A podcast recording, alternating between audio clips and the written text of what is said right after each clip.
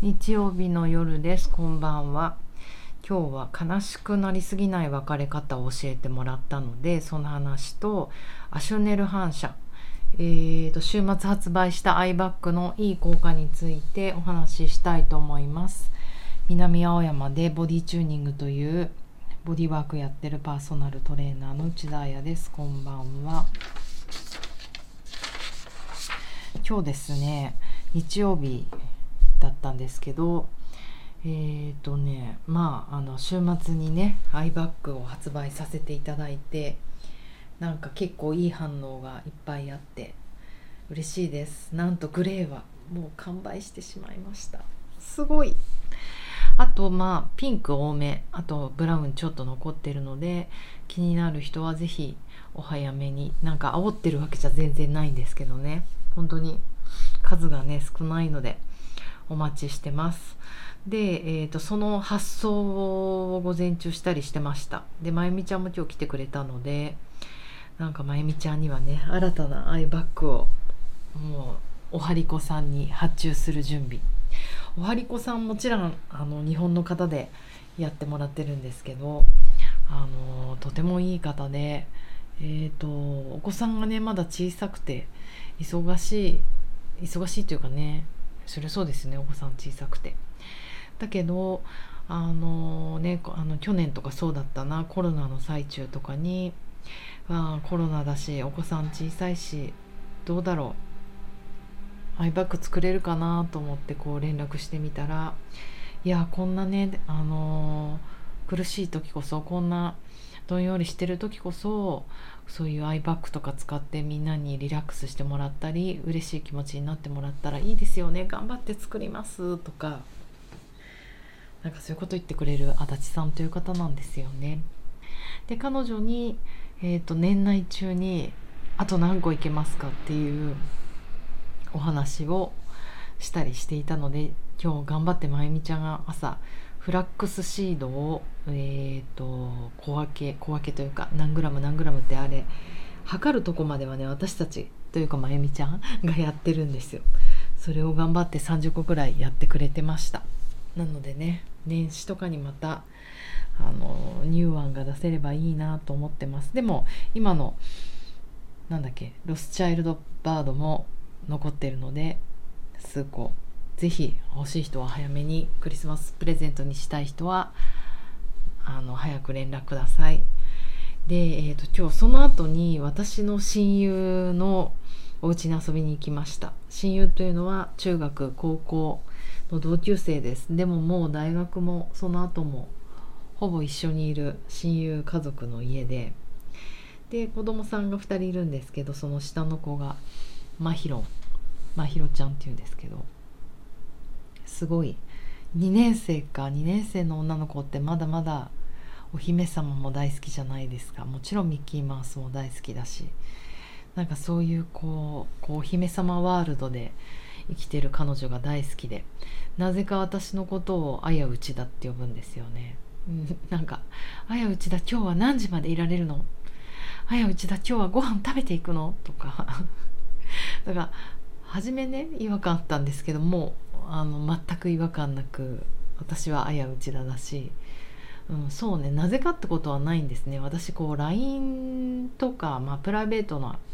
連絡か某ひらがなであやうちだって登録しちゃってて、多分お母さんと ライン やり取りしてるので、それ見てあやうちだ、しかもひらがな読みやすいと思って覚えちゃったんでしょうね。なので私のことをあやうちだと呼びます。で、えーと、まひろちゃんも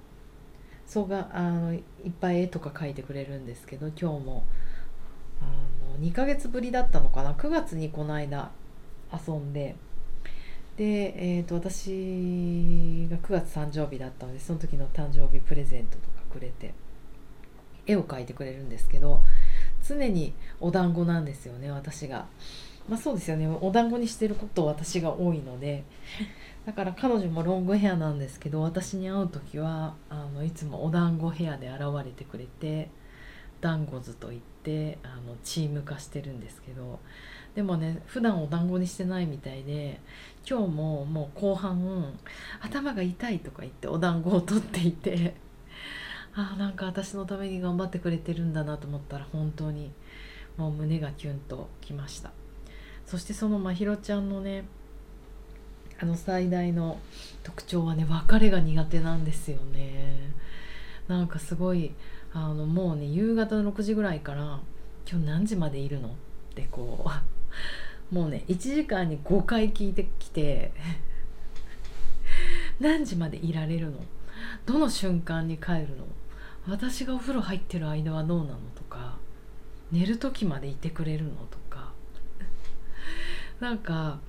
あのまあお母さんも言ってたんですけどとにかく別れが苦手だと。であのやっぱすごい悲しくなっちゃうんですよね。でやっぱりこう最後うーって泣いちゃうし、私がいる時はそんなに泣かないんだけど多分終わった後にあ違う違う別れた後にずっと寝る寸前まできっとこううーってお母さんに言ってるんだろうなって思うんですよ。なんかねあんまり興奮させて交感神経優位になって、ね、交感神経優位になるから涙が出てちょっとリラックスできるといいんですけど、あんまり泣きすぎるとねより盛り上がってね切ないですよね。というのも私もすごい実は苦手で、なんかもう今日何時に帰るのって言われるとなんかもうちょっとこうドキッてするんですよ。胸が来たみたいな、もう本当今を生きろみたいなことを言ってみたりして、今に集中みたいな、この遊びに集中しようよとか大人げもなく小学校にねん生の子になんかもうちょっとその話しないでみたいなことを言ってしまうぐらい実は私も苦手で、何なんでしょうね。なんかもちろんこうもうビタースイートの感覚じゃない、もう別れがあるから出会いが楽しいっていうあのもう二重構造なんですけど、私も一人っ子だし、なんだろうな、うちの家族もうーんどうなんだろう、なぜ私が苦手なんだろうかっていうのは、お母さんがもうめちゃめちゃ見送る人だったんですよね。もう見えなくなるまで、もうそれがすごい嫌だった、ずっと大人になるまで。だからなんかこううーん見送られるのとか、なんか悲しいって言われるのが超苦手で、だからこうまひろちゃんを見ると発動しちゃうんですよね、私も。でもあの今日もあのまあまあじゃあ、 あの駅まで送るのはもう夜遅かったから難しいから、あの角まであやちゃん送ろうって言って、あのあやうちだをねあの家の近くの一つ目の角まで送ってくれて、うわーってそこでハグして、であじゃあねもう、帰、ま、もうサクッと帰りたい私は、でももう一つの角まで行くって言って、もう一個目の角まで行ってガーってハグしてっていうことを繰り返して帰りました。そうそう思い出した、前回のくがつなんてすごいかわいそうなことを私してしまって、というのはもうまひろちゃんが帰る前のねにじかんまえから何時に帰るのを発動してて、なんかでもなんか私その次の日結構ちょっと真剣な人生の中で大事な仕事を抱えてて、もう絶対絶対自分も帰んなきゃいけない、だからこうちょっといつもよりナーバスだったんですよね、ほんとごめん。ででもなんかまひろちゃんがご飯食べ終わった後ですごいお腹が痛くなっちゃってかわいいトイレにこもっちゃったんですよ。でもう最低なの、その隙に帰っちゃったの、もう私って最低。まあでもねなんか私こう人にやっぱさよならっていうのが苦手で、パーティーとか行ってもあの人にセイグッバイしてから帰んなきゃなと思うんだけど、なんか結構それができなくてこっそり帰っちゃったりするんですよね。いやこれが私の人生のパターンだな、これがうまくできるようになったら、あっさり人とさよならって言って帰れるようになったら、なんかもっと面白いことあるかな。このさよならが言うのが嫌で人と出会うのも嫌だみたいな、そういうパターン良くないなと思ってきてます。そうそこで、えーと今日私の親友お母さんが教えてくれたこと、まひろちゃんに分かった、こんなにえーと、悲しくなってしまうなら悲しくならない方法があると。悲しくなりすぎないためにはもっと頻繁に会おうと。だからにかげつとか間空けないでもっともっと頻繁に会いましょう。そういうふうにしたらあの寂しくないよって言っていて、もううまいな、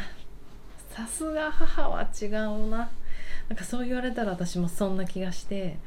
なんか悲しくならないで、あ、じゃあ来週クリスマスも会えたら会おうねって言って帰ってきました。どうですか？許してもらえますか？今日のこのゴールであー、またアシュネル反射の話をできなかったということで、あのアイバッグをね使って行う反射、もうなんかこの別れ、寂しいっていうのも人間の本能というか反射みたいなものだと思うんですよね。止められない。でもなんかこうやってこうやって繰り返して強くなっていくしかないのかな。プラス今日あのまひろちゃんのお母さんが言ってくれた通りに頻繁に会ったら悲しくなりすぎないんじゃないかなってあの思いました。たとえ気休めでもね、今日も別れるというトレーニングが大事ということで、日曜の夜あの悲しくなりすぎないようにして私も寝ようと思います。じゃあ皆さんおやすみなさい。また明日。